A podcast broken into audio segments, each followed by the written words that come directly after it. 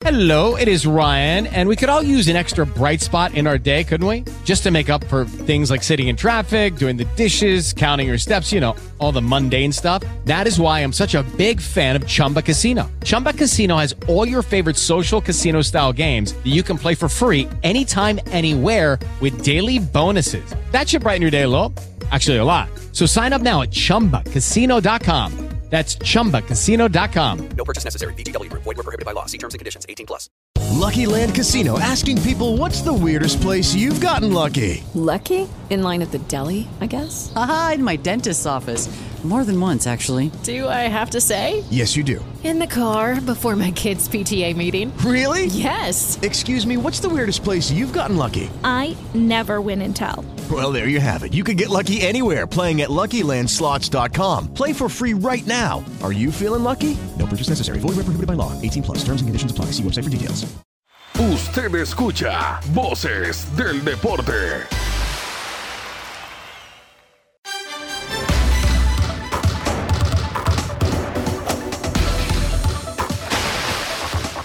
Buenas noches, bienvenidos a Voces del Deporte. Somos Carolina Castellanos, Cristian Solano, Sebastián Heredia, Antonio Casale y los saludamos a través de RCN Radio, rcnradio.com, Antena 2, antena2.com y su plataforma de podcast favorita.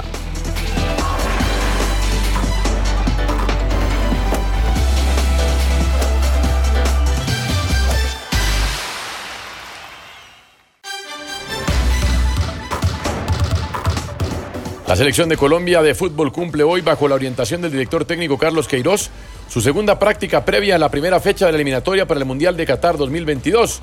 Hoy Jorman Campuzano, John Córdoba, Jason Murillo y Gabriel Fuentes comparecieron ante la prensa.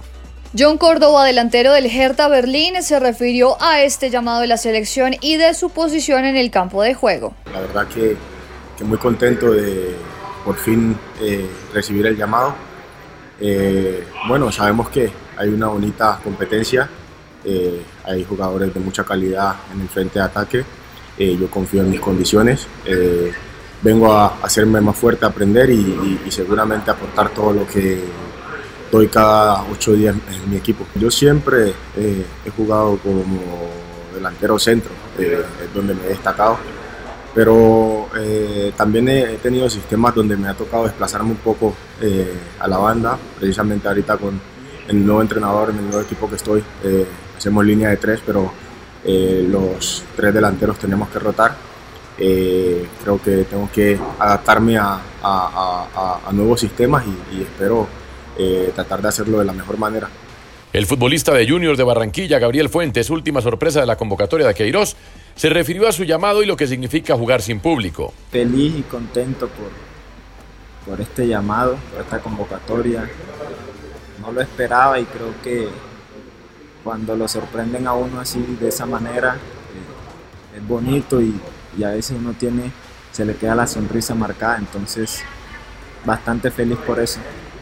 Y, y con respecto a Barranquilla, eh, también es esa sensación de, de la gente, de este ambiente que, que se vive, es bonito, pero creo que eh, estamos en un momento donde nosotros como profesionales debemos eh, caer en cuenta que, que no, que es una, una parte atípica de, de la vida, de este, de este momento duro que nos está tocando vivir y nos toca acomodarnos a eso. Pues obviamente a todos nos gustaría eh, que estuviera el estadio lleno, el ambiente de Barranquilla, eh, esa alegría que, que caracteriza esta ciudad, pero como profesionales debemos adaptarnos rápidamente y, y hacer las cosas de la mejor manera. El volante de Boca Juniors, Jorman Campuzano, habló de lo que puede aportar a la selección Colombia. Bueno, creo que, que hemos mejorado muchas cosas con, con el profe ruso. eh, me ha dado la, la confianza, que es la base de todo. Eh, he tenido la oportunidad de, de jugar hasta, hasta de central en el último partido, pero bueno, profe yo creo que sabe las condiciones mías cuando me tuvo acá como rival en Atlético Nacional cuando él estaba en Millonario. Desde el primer momento que llegó me dijo que, que la base era la confianza, es lo que merece todo, todo jugador. El profe me la dio, bueno, la he sabido aprovechar de la mejor manera. Eh, he sido un 5 más, con más experiencia, eh, me faltaban muchas cosas que, que el profe me ha agregado para poderle aportar también a la selección. Finalmente, el defensor central Celta se refirió a su buen momento en el fútbol español. Ahora mismo la, la situación ha cambiado un poco. Eh, creo que es, ha sido también mucha, mucho en base a, a la continuidad. ¿no? Eh, venía en temas como, como el Valencia, Barcelona sin continuidad. Es cierto que tuve lesiones que, que quizás pararon y, y, bueno, cuando, cuando estás lesionado hay jugadores que también están trabajando para, para ellos y que quizás en, en su momento están mejor. ¿no? Eh, no había logrado esa continuidad, ahora la tengo en el Celta. Eh, la confianza del técnico siempre es importante para ti desarrollar tu juego y, y luego el, equipo hace que, que, tú desarrolles tu juego porque te, te lo ponen fácil.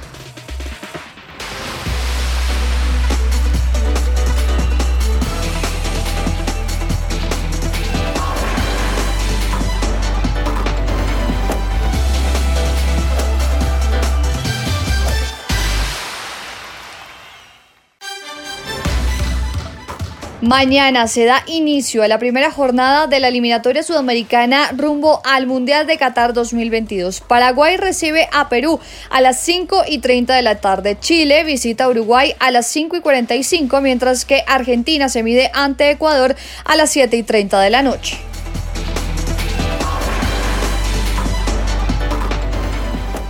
El mundo tuvo jornada de amistosos el día de hoy. México superó un gol a cero a Países Bajos. Portugal y España igualaron sin goles. Italia goleó 6-0 a Moldavia. Alemania y Turquía dividieron honores con un empate a 3. Francia no tuvo piedad con Ucrania y lo goleó 7-1. Croacia derrotó 2-1 a Suiza. Y con el mismo resultado, Austria venció a Grecia. Mañana se destacan los duelos entre Rusia y Suecia, Bélgica y Costa de Marfil y Gales contra Inglaterra. El mediocampista francés Hatem Ben Arfa es nuevo jugador del Bordeaux de la Liga 1 de Francia. El futbolista llega como agente libre y su último club fue el Real Valladolid de España.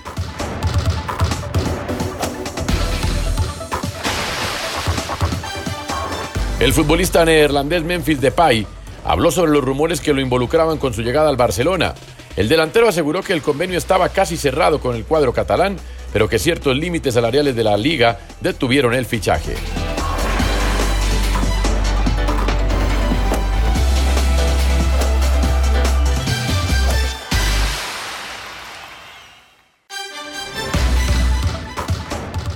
El futbolista alemán Mario Götze, que se había quedado como jugador libre tras su no renovación con el Borussia Dortmund, firmó su contrato por dos años con el PSV Eindhoven, confirmó este martes el club holandés.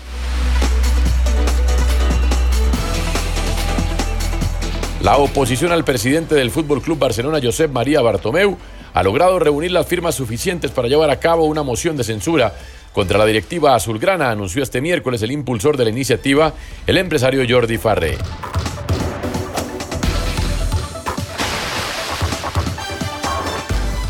Según se reveló a través de Antena 2 Cali, Jesús Cabrera, mediocampista ofensivo del América de Cali, dio positivo por COVID-19. El futbolista fue desconvocado del partido contra Envigado y cumplirá aislamiento hasta que una nueva prueba arroje negativo. La leyenda checa del fútbol Panenka fue ingresado en una unidad de cuidados intensivos de un hospital de Praga después de contraer COVID-19, informó el Bohemians, que es el club en el que más partidos disputó.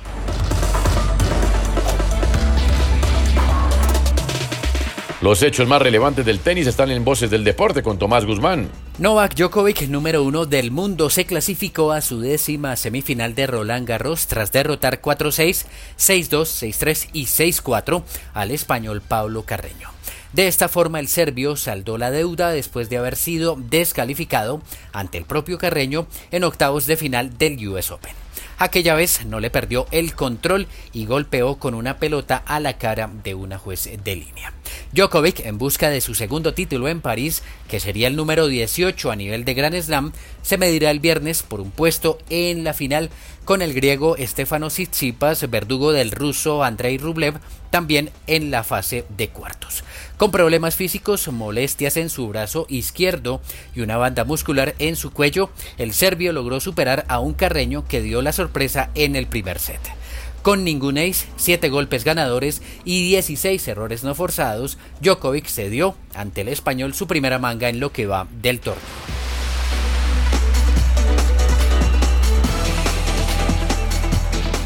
Lo ocurrido en el Giro de Italia llega con Sebastián Heredia. La etapa 5 del Giro de Italia tuvo como ganador al italiano Filippo Ganna, quien ya había ganado la primera etapa de la Corsa Rosa. El italiano del Ineos Grenadiers dio la sorpresa en una exhibición en los 225 kilómetros que se recorrieron entre Mileto y Camigliatello Silano, con tres premios de montaña, dos de tercera categoría y uno de primera categoría. El cambio sustancial en la clasificación general fue la descolgada del ecuatoriano Jonathan Caicedo, quien perdió tiempo y ahora ya no está en el top 10 de los favoritos. Joao Almeida sigue siendo el líder del The Keunig Quick Step. Lo sigue Pello Bilbao y Wilco Kerlerman completan el podio. La etapa 6 se correrá entre Castro Vilari y Matera con 188 kilómetros de recorrido y apenas un premio de montaña de tercera categoría. Llegada al sprint, donde esperemos que Fernando Gaviria pueda competir frente a los exponentes de el sprint en esta carrera que se corre a través del país itálico.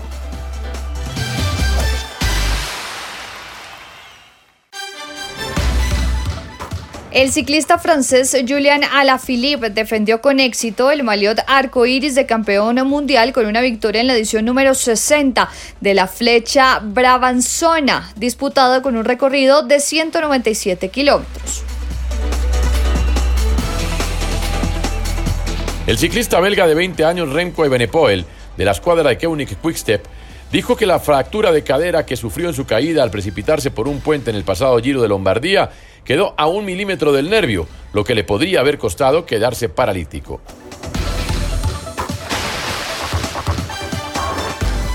Los organizadores japoneses de los Juegos Olímpicos de Tokio 2020, aplazados a 2021 debido al coronavirus, anunciaron este miércoles que buscarán reducir en 284 millones de dólares el presupuesto de gastos mediante diversas medidas de simplificación y de optimización ya establecidas.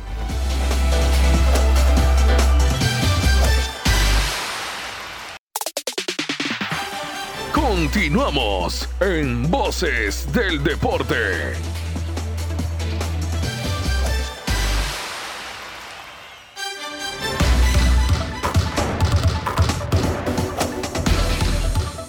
En las voces del deporte para hoy, Jordi Joao Monroy, exfutbolista de Independiente Santa Fe, quien representó a la selección de Armenia, estuvo en el programa Los Dueños del Balón y detalló cómo está la situación allí en medio del conflicto con Azerbaiyán. Pues la verdad que ha sido, han sido unos días pues muy... no han sido agradables. Eh, para nadie el fútbol está totalmente quieto. No, pues no sabemos cuándo vamos a jugar. Eh, aparte pues también hay fechas de, de selección y pues bueno, debemos esperar. Pero bueno, la verdad que han sido unos días muy, muy difíciles, la gente ya no le importa nada, sino solo la guerra.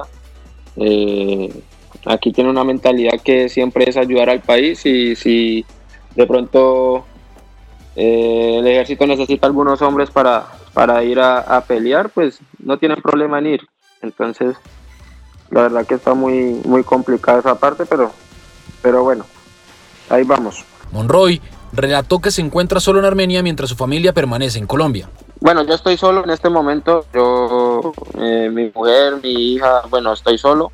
Ellos eh, se quedaron en Colombia. La idea era que, vinieran ahora, pero, pero pues bueno, ahora con todo esto de, de, la guerra y todo eso, mejor tomamos la decisión de que ellas ya se quedaran allá, en Colombia.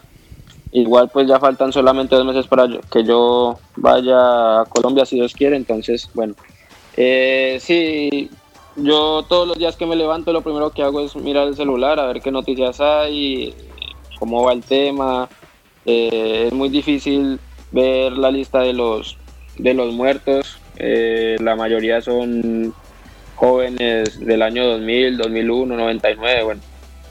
Y pues pensar que tan jóvenes y la vida que hay solo por un capricho de, de dos países, pero bueno, eh, también ha sido difícil porque han muerto dos, dos exjugadores, pues digo exjugadores porque antes de la guerra jugaban en dos equipos de aquí y, y después de la guerra, eh, cuando empezó la guerra pues tuvieron que ir, los llamaron y lastimosamente murieron, entonces bueno, no es lo mismo llegar al entrenamiento y ver a, a todos pues con caras tristes, pues es normal obviamente, pero pues no es lo mismo, no, obviamente no se va a tener la misma alegría, pero tratamos de, sobrellevar estos momentos y de estar muy unidos, eh, por lo menos salimos a, comer juntos y todo eso. Y, y bueno, gracias a Dios aquí en, en la ciudad, en la capital, no, no ha pasado a mayores y pues esperamos que termine pronto todo esto. El futbolista colombo-armenio fue claro en señalar que siente temor por la situación en el Cáucaso. Bueno, claro, claro que se siente el temor porque pues no se sabe en qué momento este, eh, este otro país, Azerbaiyán, decida atacar eh, la capital porque pues eh, Armenia advirtió de que no atacaran eh, otro, otra, otra ciudad que fuera grande, donde hubiera mucha población y eso, pero a ellos pues no les importa nada y de hecho ya atacaron la segunda ciudad más grande eh, y pues no, o sea, no, te- no, no está, uno no está tranquilo, no sabe en qué momento pueda pasar algo y, y bueno, igual trato de no salir mucho de casa, solo para lo necesario, para entrenar, vuelvo a casa, normal, pero igual siempre uno está pensando en eso, es como inevitable no, es inevitable no pensarlo, pero bueno, siempre de la mano de Dios esperando que, que todo esto termine pronto. Monroy habló sobre su conocimiento del idioma y la posibilidad de que tenga que empuñar un arma en el ejército armenio. Del idioma, pues sí, yo me, la verdad me defiendo con el inglés, el armenio y el ruso, la verdad que son muy difíciles, tendría que vivir aquí más o menos unos 10 años para poder aprenderlos bien. Eh, eh, pero, pero no, pues si me, si me pone a ma- a manejar un arma, pues claro, yo me defiendo, ¿no? Pero que, que yo sepa bien, bien, no, obviamente no, nunca he tenido un arma en mis manos, ¿no?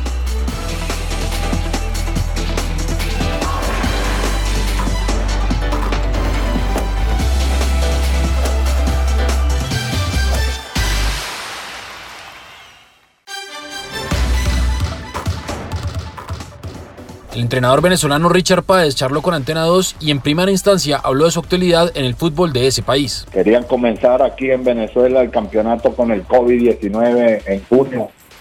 Y yo me levanté como, como médico que soy, yo no soy solamente técnico, yo soy un hombre con la capacidad profesional de ser médico, especialista, y entendía que no era el momento, que eso era una locura, y ellos empeñados en comenzar, y me tuve que apartar de, de esa insensatez que iban a tomar para obligatoriamente cumplir con el fútbol venezolano o con el torneo venezolano. Fui el único que me aparté de una manera responsable como técnico que, que estaba en ese momento con Minerva de Guayana. Y después ellos que estaban empeñados en comenzar el, el torneo a finales de julio, pues no pudieron, tuvieron que alargarlo y todavía no han podido hasta el 14 de octubre.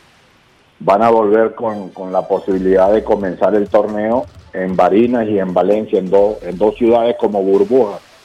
Pero ya tú sabes cómo son las burbujas latinoamericanas. Páez dejó su opinión sobre la elección de José Peseiro como seleccionador venezolano. Suramérica se está comenzando a, a elaborar una, una tendencia que están buscando técnicos europeos porque ven la diferencia que hay en el fútbol que está haciendo hoy Europa con respecto a Sudamérica.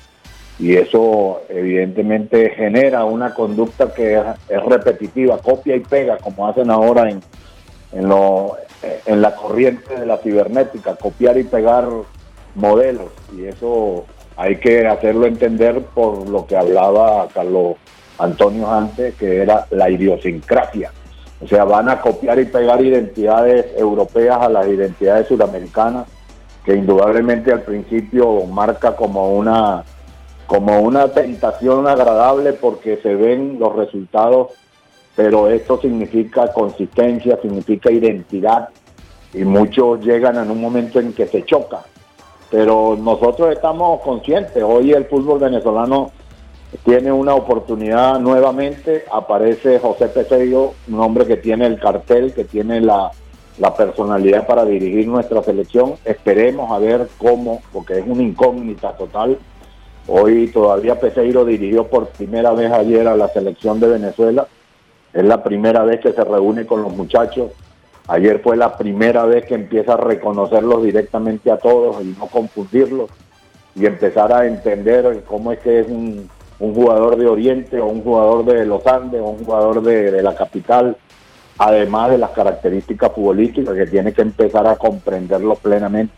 Hoy más que nunca que el fútbol es de comprensión, eso es lo primero que hay que comenzar a, a rezar aquí en Venezuela, que ojalá se hayan comprendido bien, la primera impresión haya sido buena, que haya empatía, que ahora el fútbol aparece el día viernes contra Colombia en la cancha y, y esperemos más que nunca que nuestros jugadores, que hoy gracias a Dios tienen categoría internacional en su mayoría, eh, se encuentren, se reconozcan, porque ellos sí se tienen memoria, pero con otro sistema, con otros modelos, con otras palabras, con otros conceptos. Esperemos a ver que esa memoria por lo menos esté intacta y, y que Dios quiera podamos hacer un buen partido ante Colombia y Paraguay. El entrenador además habló sobre la llegada del seleccionador portugués a Colombia y Venezuela. Bueno, yo digo que hoy más que nunca el fútbol élite, lo que estamos viendo en el contexto europeo, está por encima del nivel suramericano. O sea, lo que se ha visto en los últimos mundiales, lo que se ha visto en los últimos enfrentamientos de los campeones de la Champions League con los campeones de, de la Copa Libertadores, verdaderamente deja mucho que desear para nuestro continente. Y es ahí donde tiene como una, una certificación válida que estén buscando otros horizontes. Hay todavía en Sudamérica muchos entrenadores que se distinguen de una manera, yo digo, contemporánea, porque tienen una visión también adelantada a lo que significa fútbol o a lo que significa hoy el fútbol. Entonces, por eso que, que estamos en una, tenemos aceptar que venga un técnico europeo, tiene uno que aceptarlo. Evidentemente vamos a ver si, se congenian con la idiosincrasia del suramericano, si logran transformar esos conceptos de generación de un fútbol de sincronismo, que es lo que hace la diferencia total hoy en la élite. Esperemos que, que, bueno, que llenen, que llenen esa, ese vacío que hoy hay en muchos de los técnicos suramericanos. Páez finalmente se refirió a las bajas que tendrá la selección venezolana frente a Colombia. Bueno, ese es otro de los obstáculos que hoy trae esta eliminatoria suramericana, clasificatorias a Qatar 2022, y que realmente eh, los técnicos hoy más que nunca, los seleccionadores de cada país, tienen primero que enfrentar unos rivales invisibles, que es el COVID, que es los protocolos sanitarios, que es el aprovechamiento de algunas normativas en cada país. Eh, bueno, todo eso que, que va a formar parte de unos adversarios que hay que vencer primero. Y ahí pasamos ya nosotros factura con la pérdida de dos jugadores muy completos, titulares indiscutibles. Salomón, el mejor delantero que hemos tenido en nuestra historia como goleador y que para nosotros es una pieza fundamental porque garantiza este peligro inminente para el arco rival y Jordan Osorio pues para mí es el defensa central más completo que tenemos en la actualidad de nuestra selección. Esos dos jugadores no, van a estar y es ahí donde comienza a hacer eh, mucho peso lo que significa tener construcción de equipos no de jugadores buenos o de jugadores indiscutibles. Eso lo sabe muy bien Argentina. Por eso es que hay que construir equipos. Y cuando uno construye equipos, en algún momento todos son importantes, todos son necesarios, y es ahí donde van a tener que aparecer Fernando Aristigueta o Andrés Ponce, o va a tener que aparecer eh, Mi- Miquel Villanueva, eh, John Chancellor, que tendrán que justificar la categoría internacional que hoy tienen. Las efemérides del día en Voces del Deporte con Sebastián Rueda. En las efemérides de Voces del Deporte, un 7 de octubre de 1973, en Irará, Brasil, nacía Nelson de Jesús E. Silva, más conocido como Dida, exfutbolista quien fue portero internacional con la selección de su país y vistió las camisetas de equipos como Cruzeiro, Corinthians, Milan, Gremio e Internacional. Visto, calcia col sinistro, dentro per Bogdani, che può controllare, poi l'appoggio dentro,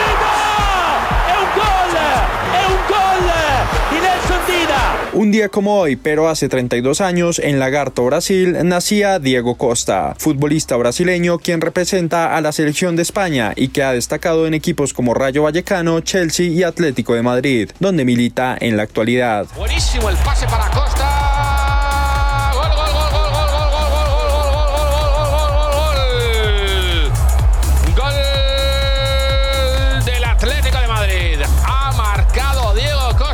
También un 7 de octubre, pero en el 2000, en Londres, Inglaterra, se jugaba el último encuentro en el antiguo estadio de Wembley, con un partido entre Inglaterra y Alemania, en el que la selección local cayó 1 a 0. El escenario construido en 1923 fue demolido para darle paso a un nuevo estadio con el mismo nombre. Estas fueron las efemérides en Voces del Deporte.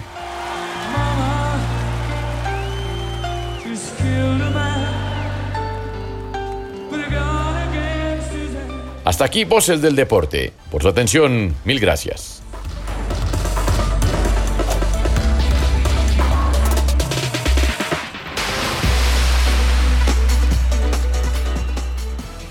Voces del deporte.